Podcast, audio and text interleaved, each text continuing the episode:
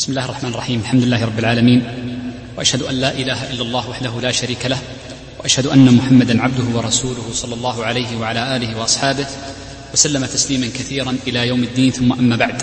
يقول الشيخ رحمه الله تعالى باب أصول المسائل. كل شخص ينظر في فريضة من الفرائض فإنه ينظر لها بنظرين. الأول بإعطاء كل صاحب فرض فرضه. اذا أول شيء ينظر فيه. الذي ينظر في الفريضة بمعنى الميراث أن يعطي كل صاحب فرض فرضه. فيعطي ذوي الفروض فروضهم. ويعطي ذوي التعصيب ما استحقوه بسبب التعصيب. ويقدم من قدم الله عز وجل منهم. ويحجب إما حجب حرمان أو حجب نقصان من حجب بغيره. وهذه الأمور هي أهم علم الفرائض.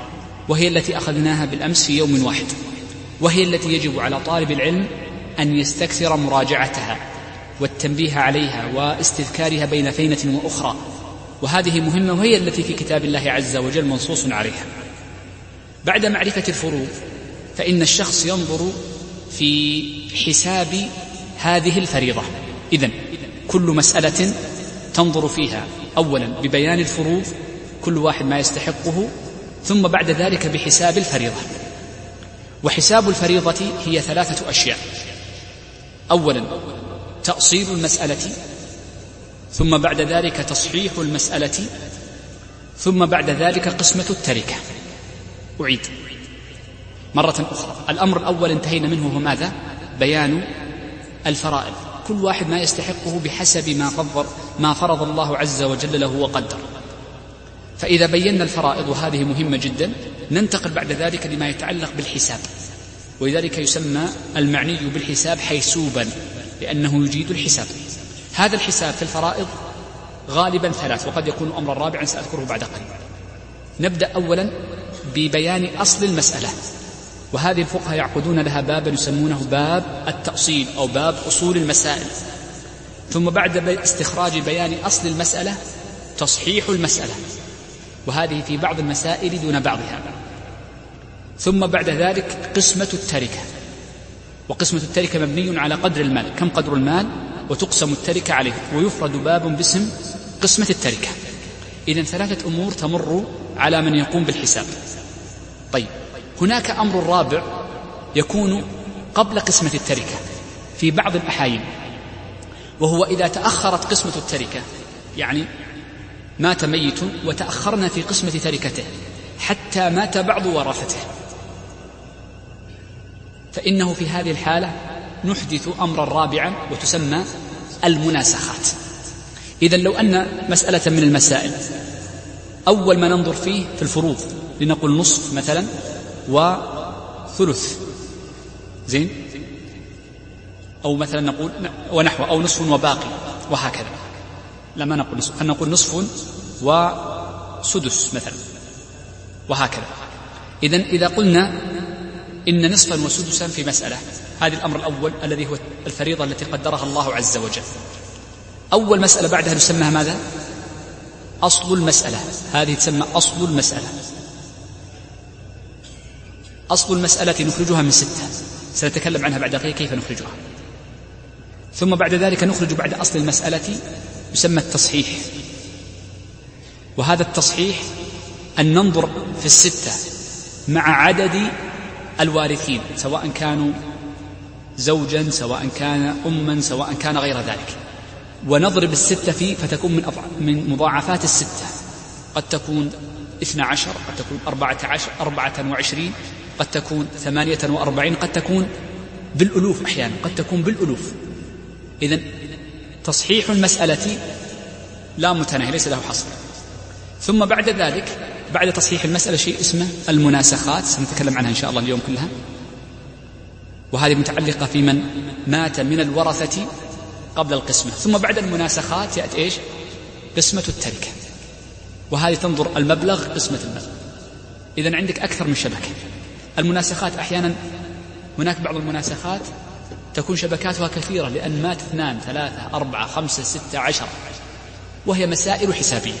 فقط أريدك أن تعرف كل خط من الخطوط التي تجعل في الجدول ما الغرض منها. طيب إذا عرفنا ذلك إذا عرفنا ذلك أو هناك فائدة سأذكر لكم فائدة. أنا قلت قبل قليل نصف وماذا؟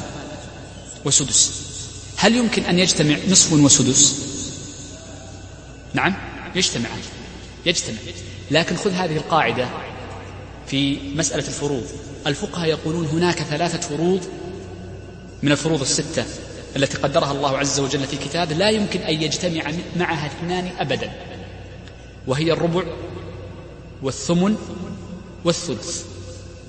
لا يمكن أن يجتمع اثنان من هؤلاء الثلاثة. أي فريضة تقسمها فتجد أنه وجد اثنان معناها أنك قسمتها غلط. الثمن والربع والثلث لا يجتمع منهما اثنان أبدا. ما يمكن. ثمنان لا يمكن. ولا يمكن أن يجتمع ثمن وربع أو ثمن وثلث. ولا يجتمع ثلث وثمن وثلث وربع وهكذا. لا تجتمع هذه الفرائض أبدا. كما أن الفقهاء يقولون إن هناك فرائض من الفرائض الست لا تتكرر في لا تتكرر في المسألة الواحدة. وهي الثلاثة هذه السابقة وهي الثمن. ما في ثمنين أبدا. هذا سألنا عنها أبو معاذ.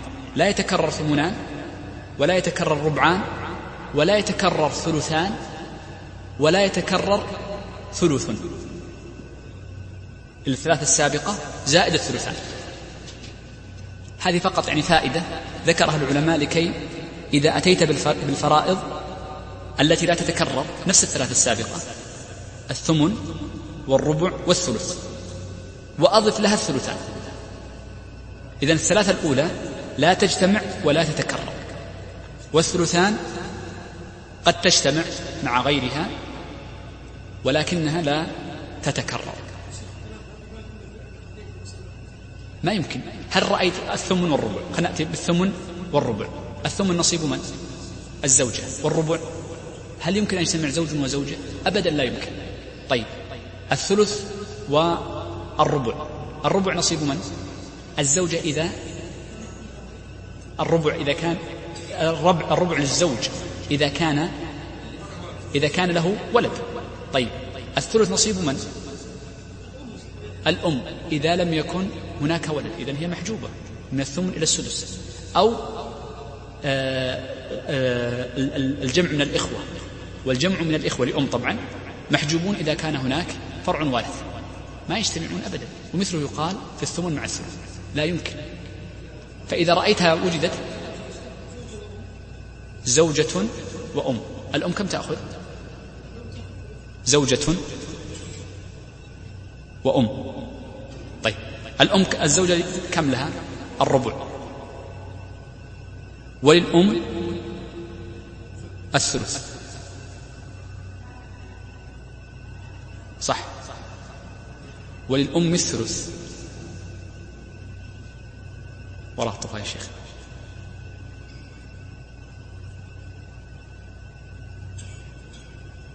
نعم. للزوجة الربع لعدم وجود الفرع الوارث وللأم الثلث. كلامك صح. هذه المستثنات من كلامهم لكن هي قاعدة ذكروها. خلينا نشوف لها. نراجع من ذكرها وننكر عليه. طيب. نرجع مسألتنا مرة أخرى.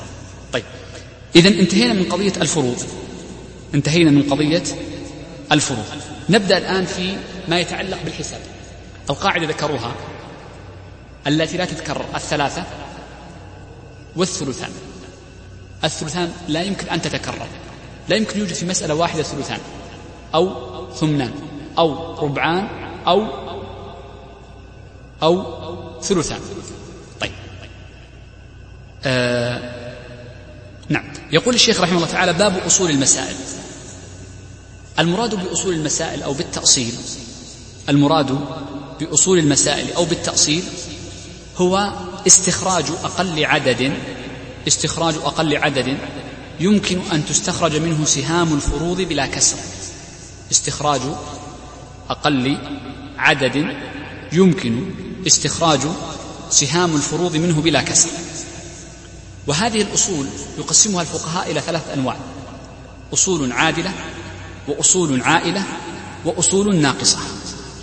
وهذه الأمور الثلاثة سيذكرها المصنف في هذا الباب.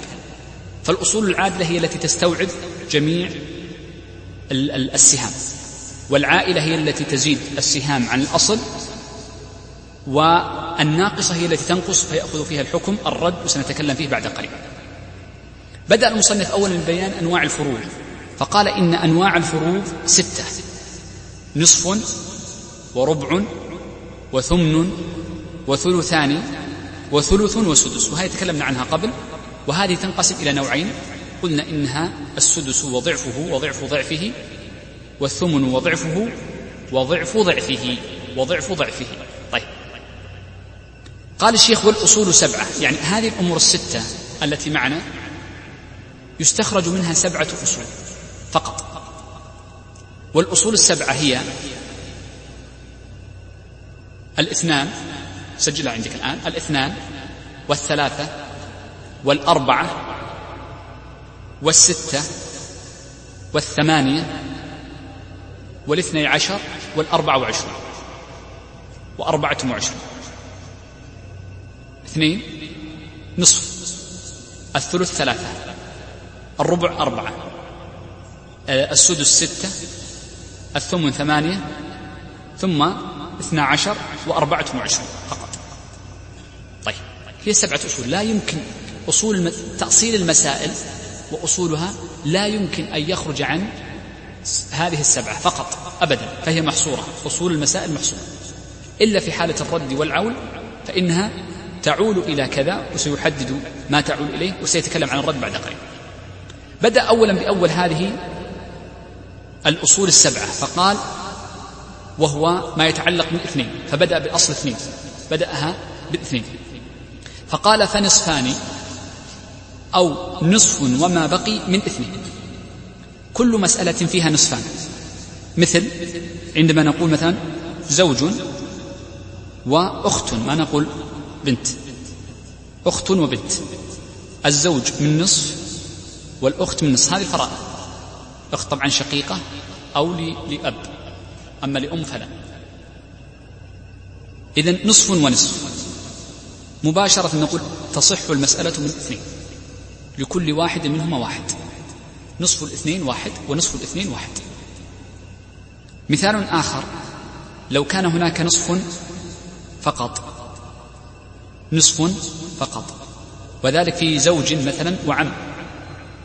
فيكون العم له الباقي. إذا نقول نفس الشيء تصح من اثنين.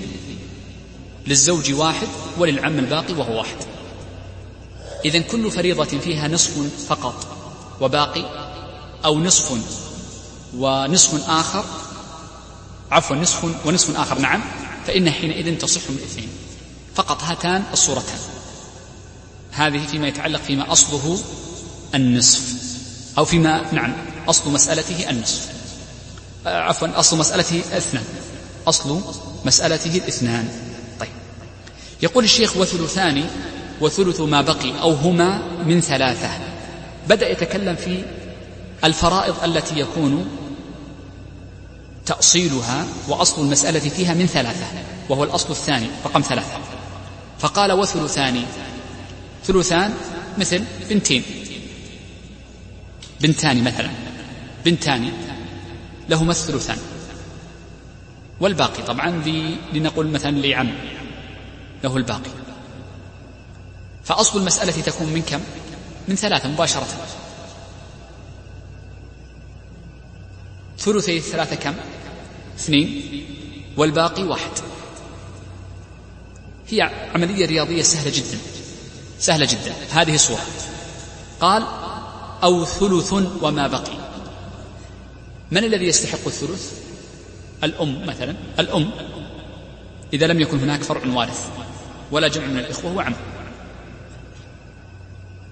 للأم الثلث والعم له الباقي. إذا مباشرة تحكم بأنها من ثلاثة. للأم واحد وللعم الباقي تحسب ثلاثة ناقص واحد تساوي اثنين إذا اثنين.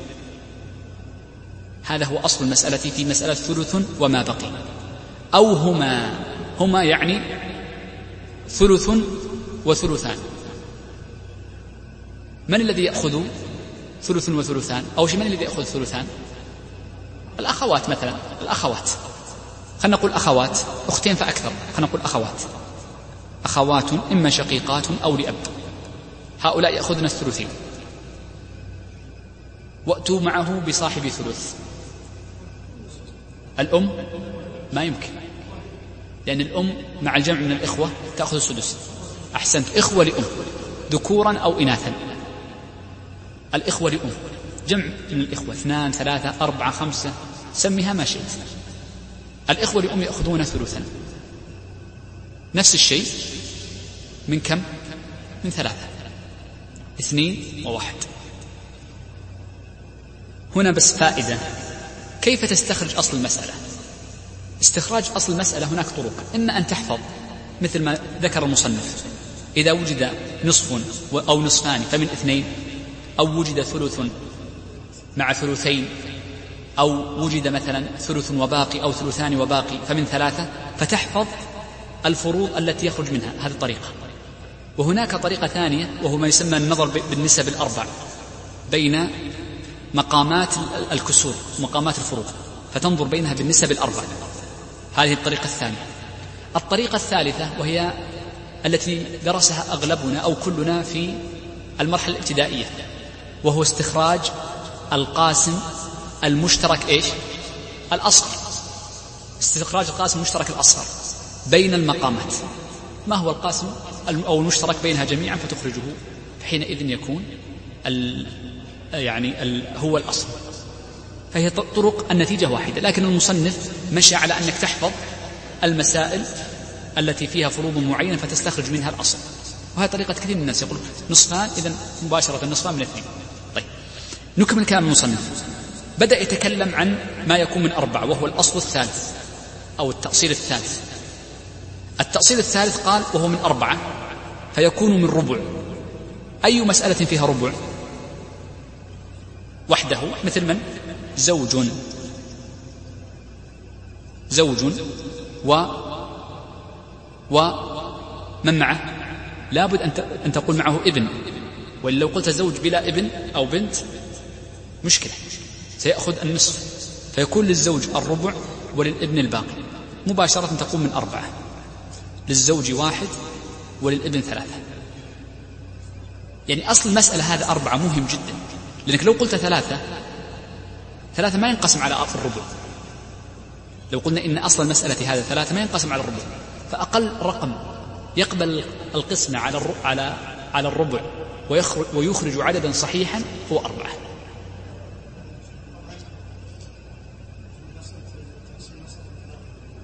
نرجع الثلاثة أول. طيب.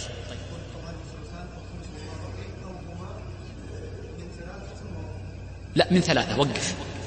نقطة. ربع سطر جديد. ربع هذه متعلقة بأصل أربعة. ضع نقطة وابدأ سطرا جديدا. فكلمة ربع هذه تتعلق بأصل أربعة. طيب. إذا هذا الصورة الأولى مما يستخرج من ربع أربعة إذا كان هناك ربع فقط. الأمر الثاني قال أو ربع أو ثمن وما بقي. أو ثمن وما بقي.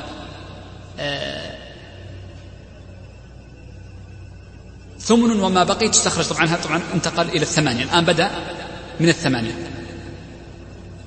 أو ثمن وربع أو ثمن وما بقي. طيب خلنا نستخرج مثالا مثالا ثانيا متعلق بالربع غير الزوج. هناك زوجة بالربع مع إيش؟ مع ابن؟ مع من؟ عطني أي معصب. عم. زوجة مع عم تأخذ الزوجة كم؟ الربع والعم يأخذ الباقي فتكون من أربعة. واحد وللعم الباقي وهو ثلاثة. هذه مثال آخر فيما يتعلق بربع. طيب. آه بدأ يتكلم أيضا من ثمانية فقال إذا وجد ثمن فقط. ثمن وهو زوجة وابن. فإن حينئذ الزوجة لها الثمن وللابن الباقي. أقل رقم له ثمن ما هو؟ ثمانية. فيكون للزوجة واحد. فيكون للزوجة واحد وللابن سبعة. ويكون للابن سبعة. طيب. هناك صورة ثانية. لو كان مع الزوجة صاحب نصف. صاحب نصف. وهو من؟ البنت. وعم البنت لها النصف والعم له الباقي. كم نصيب البنت من الثمانية؟ أربعة. والعم له كم؟ ثلاثة. إذا فقوله أو ثمن بدأ يتكلم عن أصل ثمانية. قال أو ثمن وما بقي؟ مثل زوجة وابن ونحوها. أو مع نصف كأن تكون زوجة وبنت وبنت. وهو النصف فإنه تكون من ثمانية. إذا فقوله من أربعة متعلقة بالربع فقط وحدها وقوله من ثمانية متعلقة بثمن وما بقي أو مع النصف أو مع النصف. طبعا كلمة أو مع النصف آه، تعود فقط للثمن. تعود فقط للثمن. وتعود أيضا للربع أيضا تعود للربع. تعود لهما معا. أعطوني مسألة الآن. أعطني مسألة فيها نصف وربع. سهلة جدا. زوج. لا زوجة ولا زوج؟ زوجة. زوجة زوجة. زوجة و وأخت شقيقة. هذه فيها ربع ونصف فتكون من أربعة. واحد واثنان والباقي عم. واحد. أو بدل الزوجة تجعلها زوج وبنت. نفس الحكم ونفس النتيجة. طيب. انتهى انتهى المصنف من ذكر الأصول الأربعة الكبرى وهي اثنين وثلاثة وأربعة وثمانية. ما بعد بدأنا بالستة. ما بعد بدأنا بالستة إلى الآن. طيب. آه قال إن هذه الأربعة لماذا بدأ بها الشيخ؟ قال هذه الأربعة لا تعول لا تعول أبدا وإنما تكون أصولا عادلة ليست أصولا عائلة. سأذكر معنى العائل بعد قليل عندما نتكلم عن العول. الأصول العائلة ما هي؟ هي أن تجعل ها؟ عائلة بالهمز عائلة أصول عائلة. عادلة بالدال عادلة وعائلة وناقصة. يقول هذه الأصول يعني هذه الأرقام الأربعة لا يمكن أن تعود. ما فائدة هذه الجملة؟ أنه إذا جاءتك مسألة فعالت عالت يعني زادت الفروض عن هذا العدد فإنك مخطئ. مثال ذلك. نقول مسألة عندنا. خلنا نعطي أنا سأعطيكم مسألة بلا فروض لكي نكتشف أنها خطأ. فيها ربع زين؟ فيها ربع؟ لا خلينا نقول نص. أسهل. فيها نصف وفيها ثلث. وفيها خلينا نقول فيها خلينا نقول نصف وثلث لا من ستة تصير هذه. أنا أبغى مسألة ليست من ستة. نقول نصف. و ماذا؟ لا أنا أبغى مسألة تعطيني أرقام. من ثمن؟ مش كما يجي شيء من ثمن. ما تجي. لأن, ما لأن نحن قلنا خلينا نعطيك مسألة ستكتشف بعد قليل أنها خاطئة. طيب. لو قلنا أعطني أرقاما فقط. آه مسألة من اثنين. فيها نصف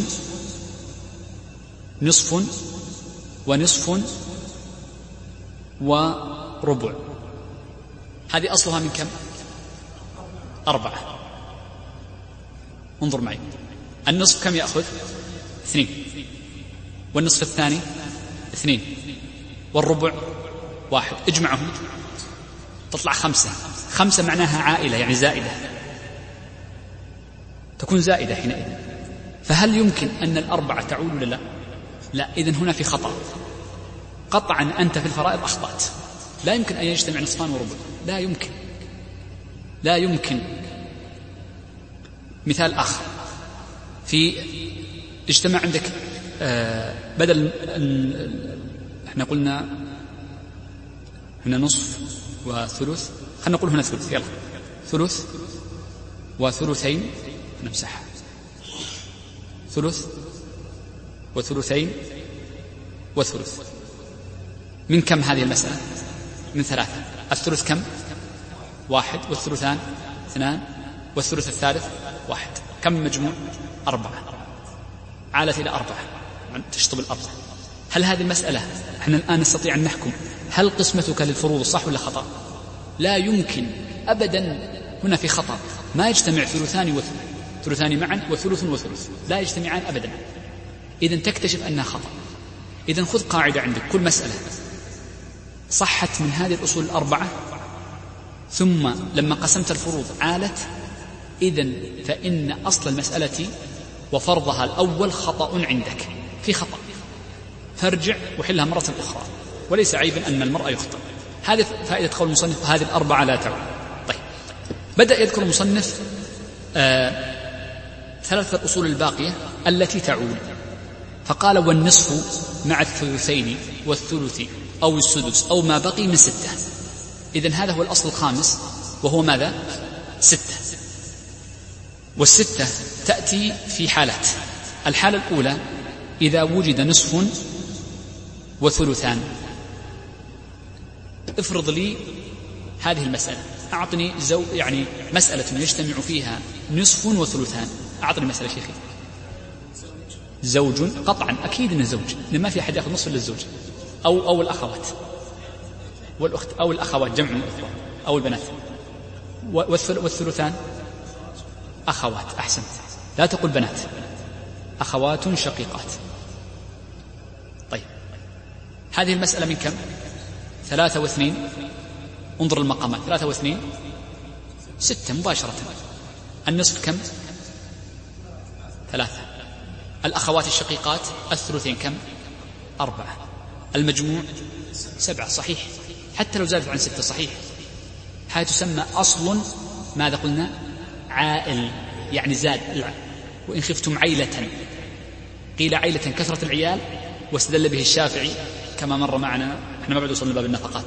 واستدل به الشافعي على استحباب عدم زواج الثانية. لأن الله عز وجل يقول إن خفتم عيلة لكي لا يكثر أبناؤكم. وقال بعضهم عيلة أي زيادة. وهذه فالعائل هو الزائد. العائل هو الزائد. فتكون تعول إلى سبعة. تعول إلى سبعة. هذا معنى قولهم عائلة. طيب أنا سنرجع للعول بعد قليل إن شاء الله. طيب إذا النصف مع الثلثين تصح من ستة. طيب النصف مع الثلث أو نصف مع الثلث. ائتني بمسألة فيها نصف وثلث. ها يسار. نصف وثلث. سمي شيخي. زوج و زوج أحسنت وأم. زوج وأم نصف وثلث. تصح من كم؟ من ستة. للزوج ثلاثة وللأم اثنان وهناك معصب عم يأخذ الباقي وهناك عم يأخذ الباقي. جيد؟ أصبحت عائلة ولا عادلة؟ عادلة لأنها كاملة ما زادت. الناقصة سنفرد لها حديثا مستقلا. طيب. يقول الشيخ أو السدس يعني النصف مع السدس. هذه سهلة النصف مع السدس. زوج ومن؟ ومن؟ أخ لأم. أو أو أو. جدة أحسنت. ويأتي بمعصب عم يأخذ الباقي. تكون من كم؟ ستة واثنين تنظر بينهما. من ستة. من ستة. القاسم يعني الذي يكون بينهما البسيط ستة. أو أو يعني الذي يمكن أن يقضي بينهم فستة على اثنين أو ستة على النصف. ثلاثة. وست وسدس الستة كم؟ واحد والباقي كم؟ اثنان. إذا التي تخرج من ستة ثلاث حالات. نصف مع ثلث نصف مع السدس أو ضعف السدس أو ضعف ضعفين هذه التي تصح من ستة وهذه طريقة المصنف كما قلت لكم في معرفة الأصول وهو حفظها أن تحفظ حفظا. وقلنا إن الفرائض تعرف بطرق مختلفة كل واحد له طريقته. طيب. طيب. آه قال أو هو وما بقي مثل يعني آه، السدس وحده يعني من غير من غير نصف أو هو قول المصنف أو هو وما بقي يعني سدس فقط منفرد مثل جدة وحدها جدة وعم. الجدة تأخذ السدس والعم يأخذ الباقي فتكون من ستة من ستة. هذا معنى قوله أو هو أي السدس وما بقي أي وما بقي من المال. قال من ستة. وتعود إلى عشرة. شفعا ووترا. أنا أرجو أن تركزوا معي في العود حين قلنا إن هذه الأصول أول واحدة تنقسم إلى عادلة وعائلة وناقص. الناقص سنؤجلها بعد قليل. ما معنى العائلة؟ يعني الزائدة. أنها زائدة. في بعض المسائل يكون فيها فروض فقط ولا يكون فيها تعصيب. أبدا لا يكون فيها تعصيب. إذا أعطيت كل صاحب فرض فرضه ستجد أن, جم... أن هذه الأجزاء التي أعطوا إياها أكثر من واحد صحيح. وهذه تسمى بالعول وقد حكي إجماع بعد عهد الصحابة رضوان الله عليهم على أن المسائل تعول. حكي إجماع. ولكن فيه من أهل العلم من رجع إلى قول ابن عباس. فقد ذكر ابن كثير في كتاب المسند الفاروق رحمه الله تعالى إلى أنه يميل إلى قول ابن عباس في عدم العول فدل على أنه ليس إجماعا فدل على أن قول ابن عباس ما زال محيا. وهو من باب تقليد الميت وهذه مسألة أصولية مشهورة. هل يجوز تقليد الميت؟ أم لا؟ طيب. لكن حكي إجماع بين أهل العلم على أنه تعول المسائل. مسألة العول سهلة جدا جدا. وهو أن المسألة إذا خرجت من رقم مثل ما سبق معنا قبل قليل يوجد ثلثان. يوجد ثلثان ونصف. ونصف. الثلثان والنصف إذا جمعتهما ستجدهما أكثر من واحد صحيح. فلا تسقط شيئا من الحقين. ماذا تفعل؟ تنقص كل منهما بنسبته بالنسبة والتناسب. طريقة الفرضيين فيها سهلة جدا. يقولون إن الثلثين والسدس تخرج من كم؟ ثلاثة واثنين من ستة.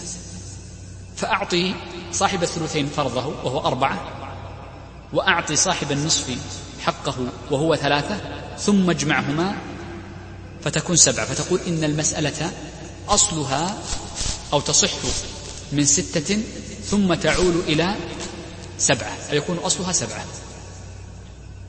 التأصيل يكون بعد العودة تصح من ستة ثم أو أصلها من ستة ثم تصح من سبعة عولا فتعود إلى سبعة.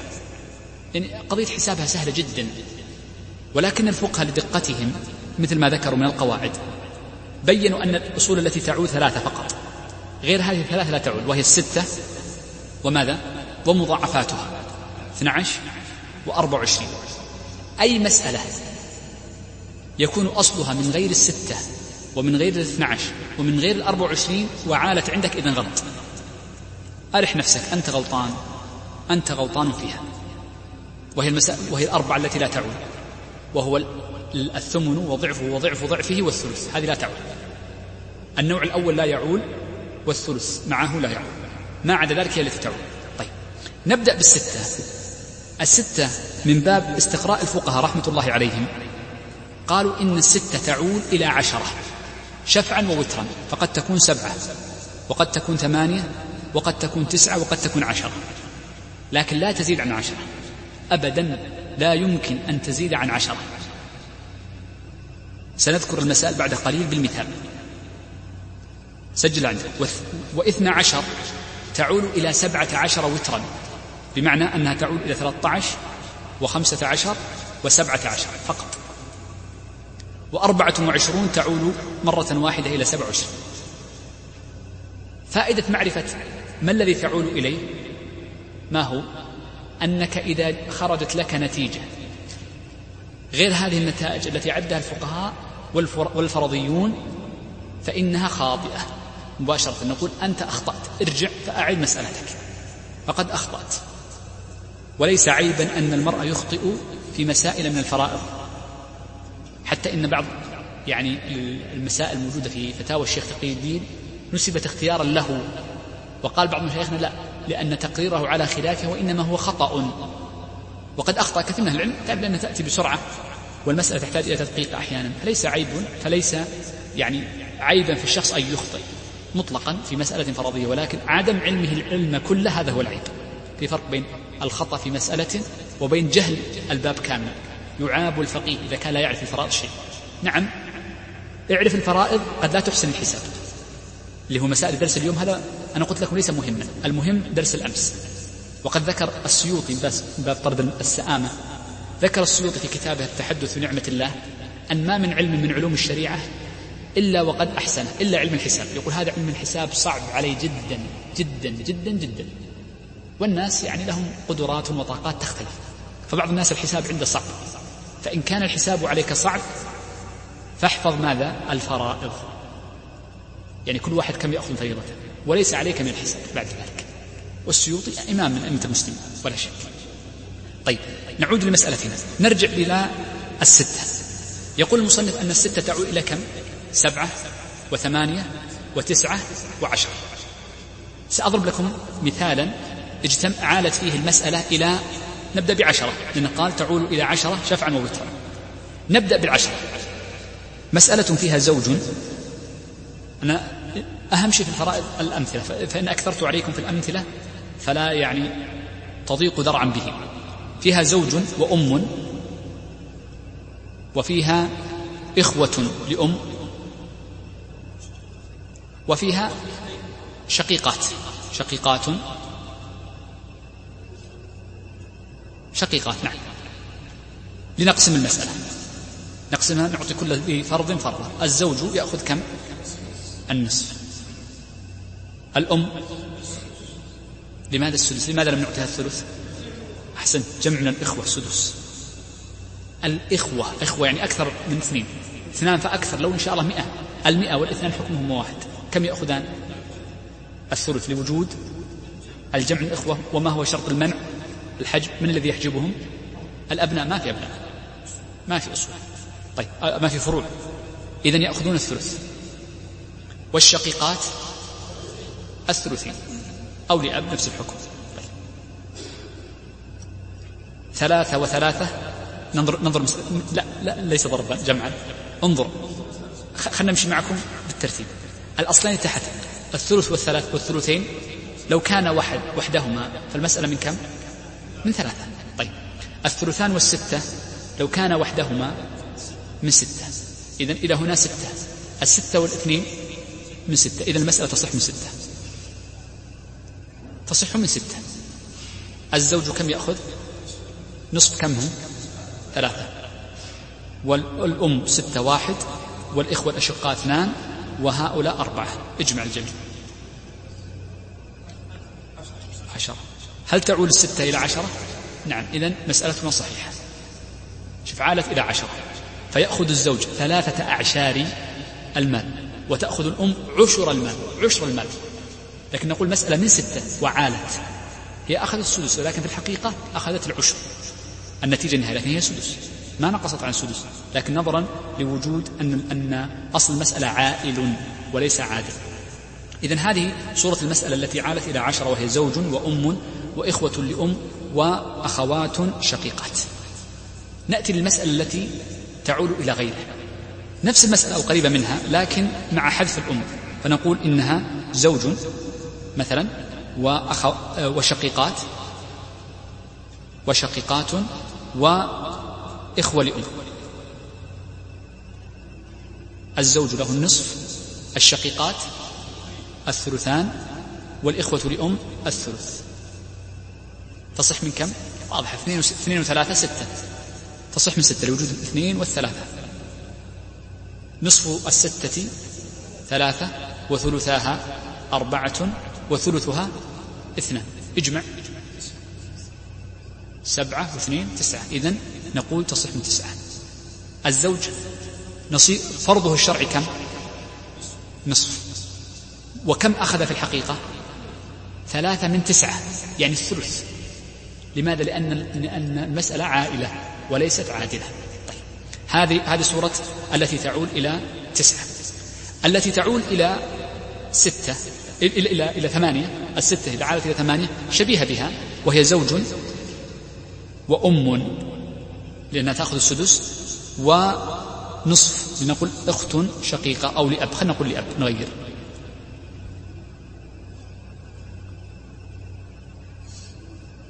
هذه المرة الأخيرة سأجعل فيها يعني أنصب نصحح مباشرة أريدك أن تتعود على الذهن أن تصحح من ذهنك المسألة.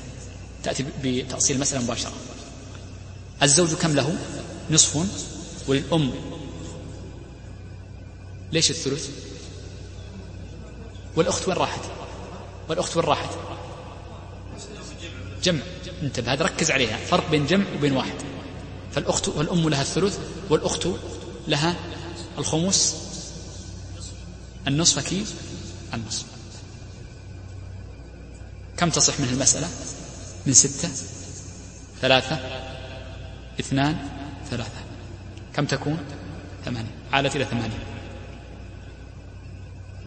نفس المسألة هذه شوف نفس المسألة لكن أزل الأم وضع مكانها جدة.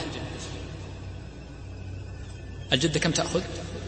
سدس دائما ما, ما فيه فيكون هنا كم واحد فيكون واحد. ثلاثة وثلاثة وواحد تصبح سبعة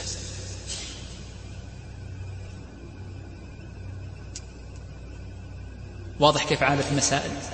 هذه تسمى عول وهي مسألة سهلة جدا.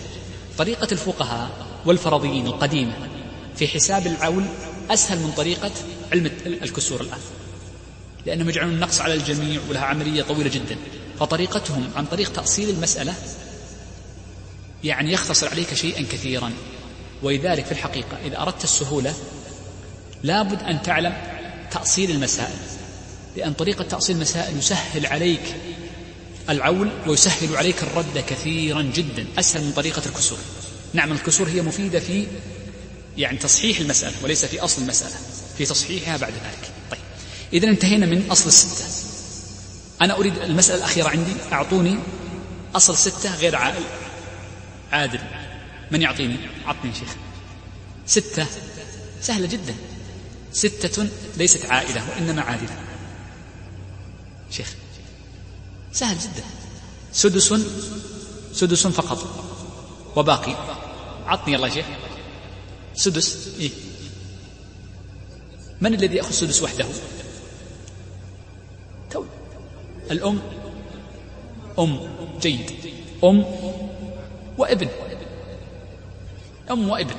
جدة وعم وهكذا. طيب. إذا إذا إذا أردنا أن يكون هناك سدس ونصف. السدس لمن؟ والنصف لمن؟ شيخي. أم لحظة شوي. أم وبنت. أحسنت دور لك واحد حط باقي. ابن عم. عم ابن عم أي واحد من الجماعة. طيب. أيضا يعني ثالثة لا تعود. نصف. لحظة شوي نفس الحادث نصف أو نعم. هل يوجد؟ هل يوجد سدس وثلث؟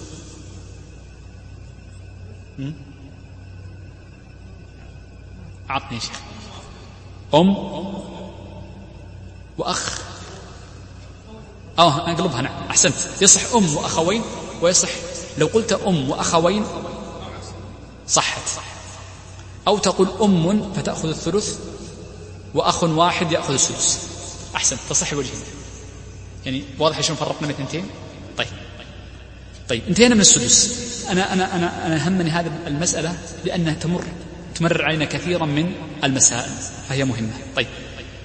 يقول الشيخ والربع بدأ يتكلم عن المسائل التي تصح من 12 بدأ في أصل 12 فقال اثنى عشر يخرج من ربع مع ثلثين. ربع وثلثين. أعطوني مسألة من ربع وثلثين. زوج. وبنتين أو زي ما ذكرت زوجة وأختين. تصح. المسألة من كم؟ أربعة وثلاثة كم؟ من اثنى عشر. الأربعة كم؟ ربع الاثنى عشر ثلاثة. والثلثان كم؟ ثمانية. دور لك واحد ياخذ الباقي. عم ابن عم أعطي ابحث عن أي شخص. إذا انتهينا من الربع مع الثلثين. ربع وثلث ربع وثلث. أعطوني. زو أحسنت. زوجة وأم. من 12 الربع ثلاثة والثلث أربعة. أربعة. وأبحث عن شخص يأخذ الباقي. لو عيال عمهم من أعمامهم يأخذ الباقي. طيب. يقول أو السدس يعني الربع مع السدس. ربع مع سدس مثالها زوجة وجدة أحسنت وجدة. هذه المسائل التي أكررها عليكم. لا يمكن حفظ الفرائض إلا بكثرة المسائل. لا يمكن. قال أكبر فرضي الفرضيون قتادة قال أمد جيرانك. أكثر أكثر المسائل أكثر. تثبت المسألة في ذلك بطرق مختلفة. طيب. يقول هذا يقول الشيخ إن اثني عشر تعود إلى سبعة عشر وترا. إيش معنى وترا؟ يعني الأعداد الوترية 13 13 وخمسة عشر وسبعة عشر. نبدأ في المسائل التي تعود إلى ثلاثة عشر. يقولون تعود إلى ثلاثة عشر في مسألة وهي زوجة. زين؟ وأخوات لأم أو أو إخوة لأم أنت حر؟ أو أخ وأخوات لأب. الزوجة كم تأخذ هنا؟ ليش الربع؟ جمع من الإخوة. ما لها دخل؟ طيب إذن الربع صح. والإخوة لأم لأم. ليش؟ لأنهم جمع أحسنت. الثلث. والأخوات لأب. الثلثين ولا الثلثان؟ الثلثان. طيب. المسألة من كم؟ أربعة وثلاثة معروف 12 مباشرة. أي كسرين من أربعة وثلاثة 12 لأن أعداد أحادية والأحادية دائما تضرب. طيب ربع الاثنى عشر كم؟ ثلاثة. وثلثه أربعة. وثلثاه ثمانية. اجمع. خمسة عشر. إذن عالت هنا إلى خمسة عشر. هذه أول مسألة تعول لها. قلنا 13 وخمسة عشر. تعود إلى يعني آه تعود إلى ثلاث إلى خمسة عشر ثلاثة عشر وخمسة عشر وسبعة عشر. هذه هذه خمسة عشر. خلينا نشوف إذا واحدة أخرى تعود إلى ثلاثة عشر. مثلها لكن المفروض أن نحذف يعني غيرها مثلا. خلينا نقول مثلا زوجة و أو لا خلينا نقول زوج زوج وبنتين أو بنات بنتين وأم الزوج كم يأخذ؟ النصف واضحة؟ لا لا, لا الربع والبنتان. الثلثان لأن وللأم السدس. من كم؟ واضح من 12 ربع الاثنى عشر كم؟ ربع الاثنى عشر ثلاثة. وثلثاها أربعة وأربعة ثمانية. وسدسها اثنان. عشرة ثلاثة عشر. عالت لثلاثة عشر. فالزوج يأخذ ثلاثة من ثلاثة عشر. طيب. لو زدت على هذه المسألة أب. هل تتغير الفرائض أم لا؟ تأمل. الأب يأخذ الباقي. متى يأخذ السدس؟ متى يأخذ السدس يا شيخ؟ طيب نزيد سدس. إذا وجد أب زدنا سدس. فزدنا كم؟ اثنين. صح ولا لا؟ فتصبح كم؟ خمسة عشر. تصبح خمسة عشر. طيب. انتهينا من هذه المسألة. يقول الشيخ وتعول نعم. آه والثمن بدأ يتكلم عن الأصل الأخير نقف عن يعني ينتهي من هذا الباب. بالأصل الأخير قال والثمن مع سدس أو ثلثين من أربعة وعشرين. بدأ يتكلم عن الأصل الأخير وهو أصل أربع وعشرين. وصورته أن يوجد هناك ثمن مثل يعني زوجة طبعا الثمن دائما زوجة مع سدس مع سدس لنقول مثلا مع جدة مع جدة. فالزوجة لها الثمن لابد أن نقول وابن لابد أن نقول وابن فللزوجة الثمن وللجدة السدس وللابن الباقي. ستة وثمانية من أربعة وعشرين دائما. يقول دائما ثمن معه ثلث أو سدس من أربعة وعشرين. من أربعة وعشرين. ثمن ثمن أربعة وعشرين كم؟ كم ثمنه؟ ثلاثة. وسدسه كم؟ أربعة. والباقي للابن أو من ثلثين وتعول إلى سبعة وعشرين. صورة عولها إلى سبعة وعشرين. نفس المسألة طبعا لازم يكون فيها زوجة. دائما 24 لازم فيها زوجة. زوجة وأب وأم وبنات. الزوجة الثمن لأجل الوقت والأب السدس والأم السدس والبنات الثلثان. من أربع وعشرين من أربع وعشرين. الثمن كم؟ قلنا الثمن أربعة والسدس كم؟ كم سدسها؟ أربعة. لا لا أربعة. هذه ثلاثة عفوا. ثلاثة الثمن ثلاثة والسدس أربعة أربعة والثلثان أربعة وأربعة ثمانية وثمانية وثمانية كم؟ ستة عشر ستة عشر. لو جمعتها ستجد أنها سبع وعشرين. ستجد أنها سبعا وعشرين. طيب. يقول الشيخ وإن بقي بعد الفروض شيء ولا عصبة رد على كل فرض بقدره غير الزوجين. بدأ يتكلم الشيخ عن المسألة الأخيرة وهي مسألة الفريضة الناقصة. الفريضة الناقصة. تكلمنا عن الفريضة العادلة سهل جدا. وتكلمنا عن الفريضة العائلة وحسابها سهل. وهناك شيء يسمى الفريضة الناقصة أو الأصل الناقص. الناقص الأصل الناقص. الأصل الناقص قالوا أن يكون المسألة من أصل تصح من أصل معين. فإذا قسمت عليه الفرائض ستجد حينئذ أن هناك نقصا. وهذا كثير جدا. فلو على سبيل المثال رجل مات عن بنت فقط البنت كم تأخذ؟ النصف. النصف؟ أصل المسألة من كم؟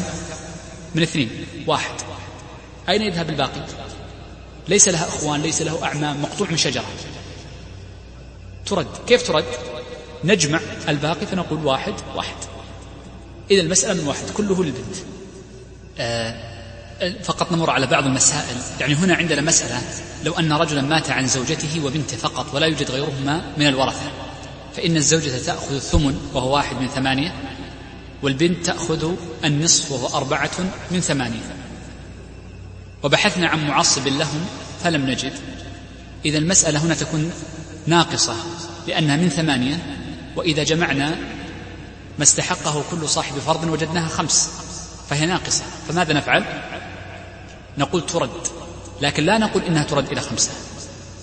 نقول هذا غير صحيح.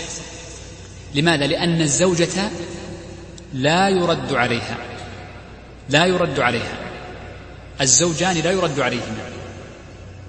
وإنما نقول الزوجة تأخذ واحد من ثمانية والباقي كله يكون للبنت. تأخذ الباقي. باقي المال طبعا ليس على هذا الرسم وإنما تقول يرد كله للبنت. فإن الرد يكون على جميع الورثة ذكورا أو إناثا مهما كانت قراباتهم إلا الزوجات ودليل ذلك أن الصحابة رضوان الله عليهم كعمر وعلي وابن مسعود رضي الله عن الجميع حكموا بالرد على غير الزوجين. فقالوا إن الزوجين لا يرد عليهما لأن الله عز وجل قال وأولو الأرحام بعضهم أولى ببعض في كتاب الله. أولو الأرحام. فجعل المال يرد إلى ذوي الأرحام. وأما الزوجان فإنما كان سبب الملك سبب الإرث هو الزوجية والنكاح وليس الرحم. ونحن دليلنا على الرد إنما هو قول الله عز وجل في الآية ذكرتها قبل قليل وهو الرحم ثبوت الرحم. فدل ذلك على أن الزوجين لا يرد عليهما وهذا هو مشهور المذهب. سب نفس الشيء لو أن هناك زوجا زوج نعم. زوج وعطني وبنت. اقسم المسألة. الزوج كم له؟ الربع. وللبنت النصف. تكون من كم؟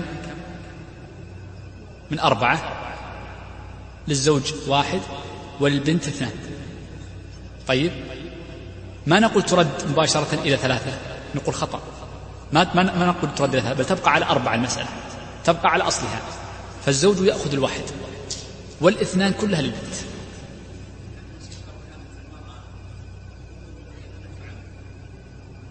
لو كانت المرأة بنت عمي ما ترث. قصدك زوجة يعني؟ زوجة. ما ترث أنا من ذوي الأرحام. لأن الله عز وجل يقول وأولو الأرحام بعضهم أولى ببعض في كتاب الله. ذوي الأرحام نوعان. ذو رحم أثبت الله فرضه فورث بسببين بمطلق الرحم وبما فرض الله عز وجل له من استحقاق. وبنت العم ترث بكونها ذات رحم سنتكلم عن ذوي الأرحام إن شاء الله بعد الصلاة. فلا ترث. لأن ذوي الأرحام هم الذين ليس لهم فرض ولا تعصيب. فلا ترث الزوجة ولو كانت بنت عم. لأن بنت العم من ذوي الأرحام طيب انتهينا من هذه المسألة. طبعا هناك مسألة أخرى يعني سنختصرها بسرعة. هي هي أصعب ما في الرد. أصعب ما في الرد في الحساب مسألة واحدة. إذا كان هناك أكثر من صاحب فرض لنقل مثلا زوجة وجدة زين وبنت. طبعا هذه مسألة سهلة جدا وهناك ما هو أصعب. للزوجة كم؟ الثمن وللجدة السدس وللبنت النصف. من كم تصح المسألة؟ ستة وثمانية. كم؟ خمسة وعشرين.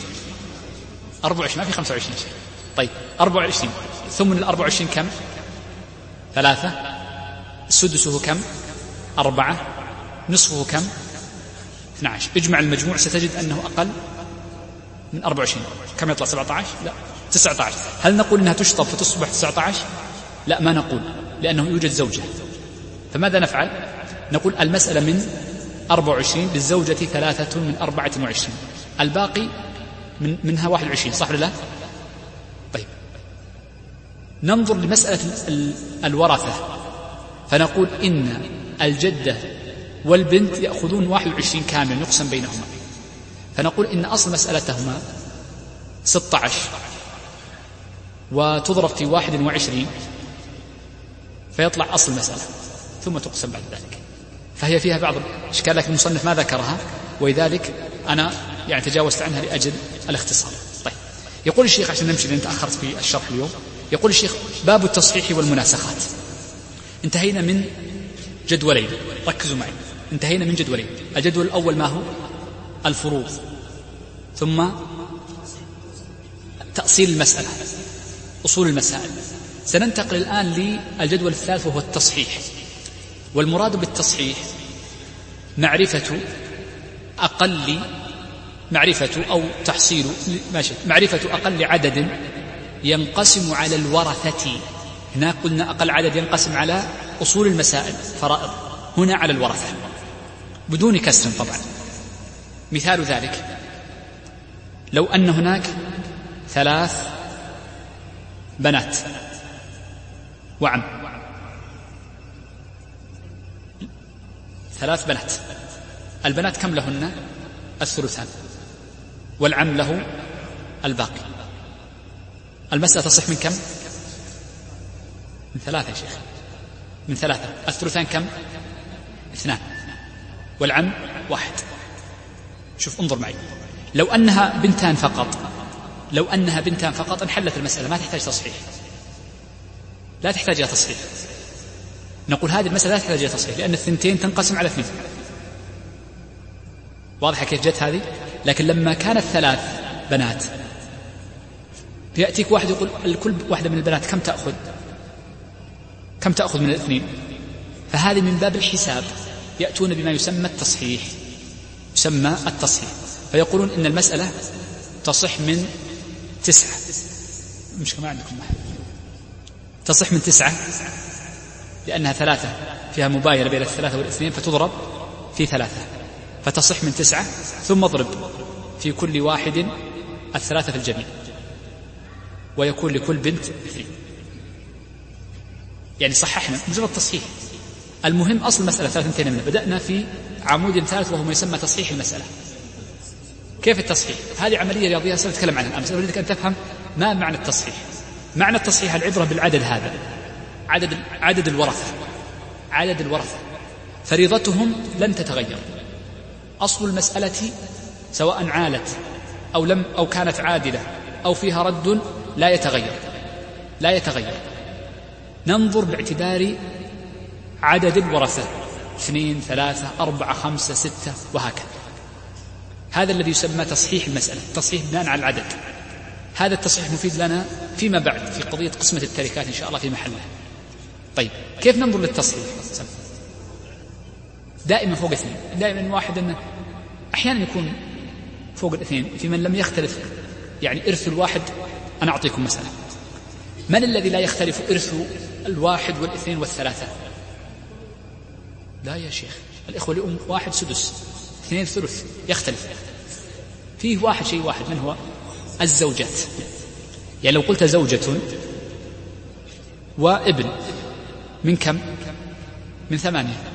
من ثمانية. الزوجة لها واحد والابن له الباقي سبعة. أليس كذلك؟ تحتاج تصحيح؟ ما تحتاج تصحيح. من حل المسألة. إذا لا تحتاج تصحيح. لكن لما كنا زوجتين تحتاج تصحيح؟ لا تحتاج. الواحد ما ينقسم على اثنين. بدون كسور. بدون كسور. التصحيح هذا تستغني عنه بعلم الكسور الحديث ولكن نمشي بطريقة الفقهاء لأن له فائدة وخاصة التصحيح هذا مفيد في إيش؟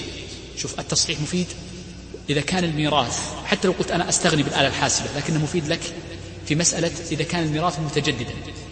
يعني مثلا بعض الورثة يكون ميراثهم إيجارات أو أنه لا يقسم يوما واحدا وإنما متردد. مرة يعطون يبيعون عقارا وغدا يبيعون سيارة وبعد غد يبيعون مزرعة وهكذا. فبدل كل يوم يأتيك ويقول اعمل لي عملية حسابية أنت تعطيه النتيجة مع التصحيح تقول لكل واحد كذا. هنا لما كانت زوجة واحدة تقول الزوجة تأخذ الثمن اقسم أي مبلغ يأتيك على ثمانية اضربه في واحد. هذا نصيب الزوجة.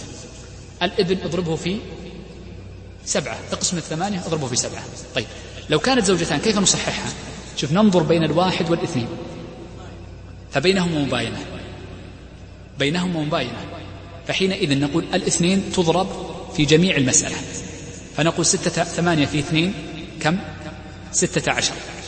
واثنين في واحد اثنين. لكل زوجة واحد. هذا أحسن. باب الاختصار. الشرطة هذه؟ اختصار. تعرف لكل زوجة واحد. والابن له كم؟ أربعة عشر.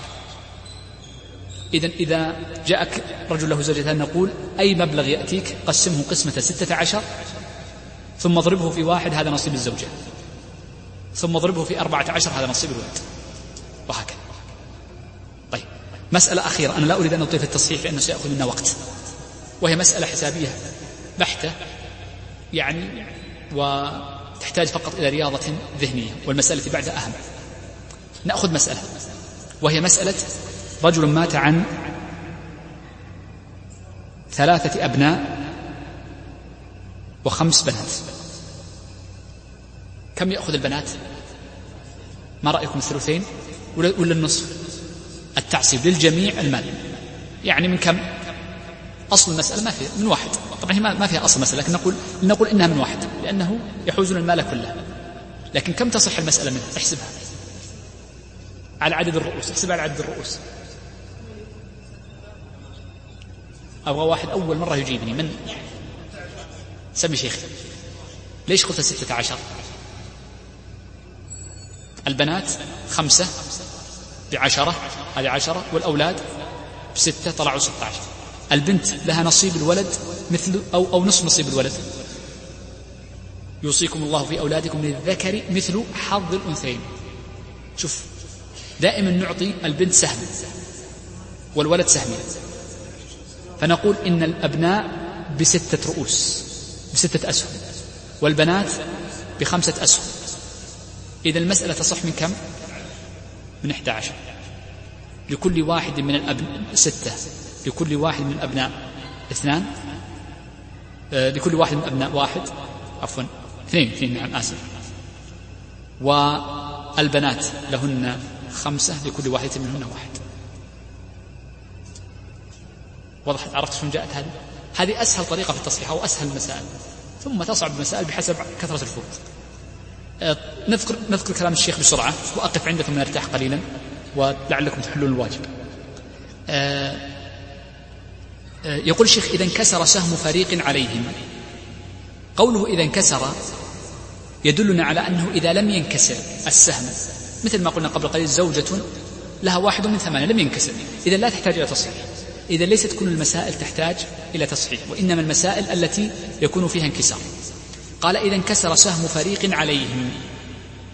يعني السهم هو ما يستحقونه عليهم بناء على عددهم لم يكفهم. ضرب أو ضربت عددهم إن باين سهمهم. يقول الشيخ إن هناك حالتين. هناك شيء اسمه مباينة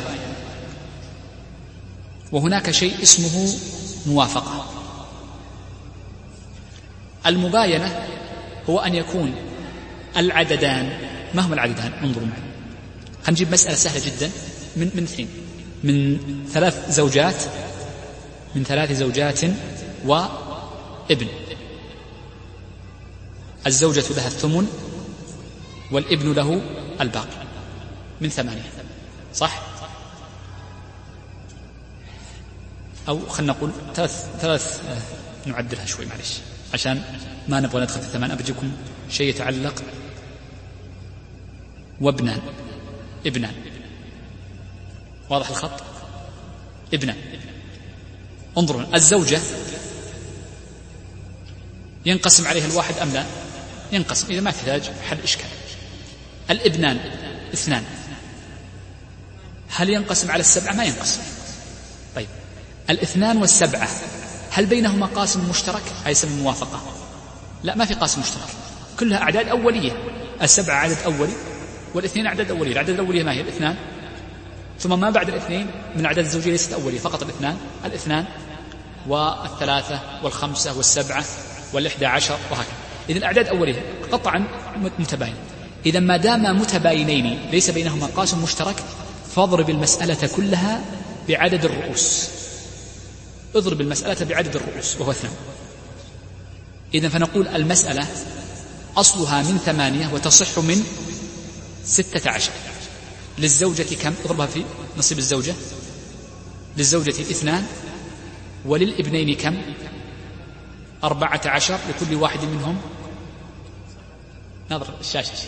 لكل واحد منهم كم؟ لأنهم اثنان سبعة. واضح؟ هذه أسهل مسائل التصحيح. أسهل المسائل متى يصعب التصحيح؟ إذا كان كل واحد من الورثة يعني كان هناك ثلاث ورثة كل واحد يحتاج إلى تصحيح. فتنظر بين رؤوسهم جميعا وتخرج رقما ثم تنظر بين هذا الرقم والأصل. فيكون هناك أكثر من نظر. قد يكون ثلاث نظرات. أنظر. نظر بين عدد الرؤوس وسهمهم عدد الرؤوس هذا. وهذا هو السهم. ثم تنظر بعد ذلك بين عدد رؤوس الجميع ثم تنظر ثالثا بين عدد رؤوس الجميع وأصل المسألة. فيكون ثلاثة ثلاثة أنظار وليس نظرا واحدا. ولكن هذه طريقتها سهلة وأغلب الإخوان يعني يهتمون ببداية يعني بداية المسائل. وأما المتقدم منها فلعله إن شاء الله يعني يكون لها فصل مستقل في فصل الحساب. طيب أو في دراسة الحساب. يقول الشيخ أو وافقه أو وفقه إن وافقه. أو وفقه الوفق ما هو؟ هو العدد الذي يعني يكون قاسما بينهما. يكون قاسما بينهما. آه، أو وفقه إن وافقه. مثال ذلك رجل آه، مثلا مات عن مات عن آه، أعطني شيء فيها ثلث ونصف مثلا. ثلث ونصف مثلا. خلينا نقول عن عن زوج عن زوج إنه نريد أن نقف هنا زوج له النصف وجدة لها السدس. طيب إحنا نتكلم عن تصحيح. طيب. أريد فيها ثلث. خلينا نقول إخوة لأم وإخوة لأم. كم عددهم؟ لنقول مثلا إنهم آه، سيكون اثنين. خلينا نقول عددهم أربعة. طيب الإخوة لأم كم لهم؟ الثلث. طيب. أو خلينا نشيل الجدة نرتاح. وعم. عم الباقي عشان نرتاح. يلا اقسم لي الزوج يأخذ كم؟ النصف كم؟ طبعا هي من ثلاثة من, ستة. كم من نصف ثلاثة. والإخوة لأم؟ اثنان. الثلث اثنان. والباقي للعم؟ واحد. انظر هنا. الاثنان هل تقبل القسمة على الأربعة؟ لا. هل هي متباينة؟ لا ليست متباينة. بينهما قاسم مشترك. بينهما قاسم مشترك. فما هو الوفق؟ الوفق اثنان. لأن أربعة قسمة اثنين تساوي اثنين. إذن تضرب المسألة في وفقها وهو اثنان. فتصبح المسألة تصح من اثني عشر ستة أربعة لكل واحد واحد. فهنا ما ضربناه في أصل المسألة وإنما ضربناه في وفقها. طيب. طبعا شرح الوفق وما يتعلق به ومصطلحات يعني لعله إن شاء الله نجعل لها فرصة أكثر لأن الوقت ضاق علينا جدا. طيب. يقول ونحو في أصل المسألة وعولها. يعني مسألة وعولها إذا كانت تعول إلى سبعة فتضرب المسألة في عولها. إن عالت. فما بلغ أي هذا الرقم تصح منه المسألة. هذا يسمى المسألة صحت منه. ويصير للواحد ما كان لجماعته. أو وفقه. يعني أن الواحد يرث حقيقته والجماعة نفس الشيء نفس الشيء في هذه المسألة. طيب هنا نكون قد وقفنا عند هذه المسألة. آه نكمل إن شاء الله بعد الصلاة فيما يتعلق بمسألة المناسخات. أيضا سنمر عليها بسرعة مثل التصحيح سنمر عليها بسرعة. ثم يعني أبين بسرعة طريقة حلها بطريقة الكسور. لأني سأتكلم عن تصحيح الآن بالكسور لكن ضاق الوقت لأن عندكم أوراق أريد أن تملوها. ونكمل إن شاء الله عن المناسخات أيضا بعد ما نمر بطريقة المصنف. نبدأ بعد ذلك بالكسور بمشيئة الله عز وجل وصلى الله وسلم على نبينا محمد.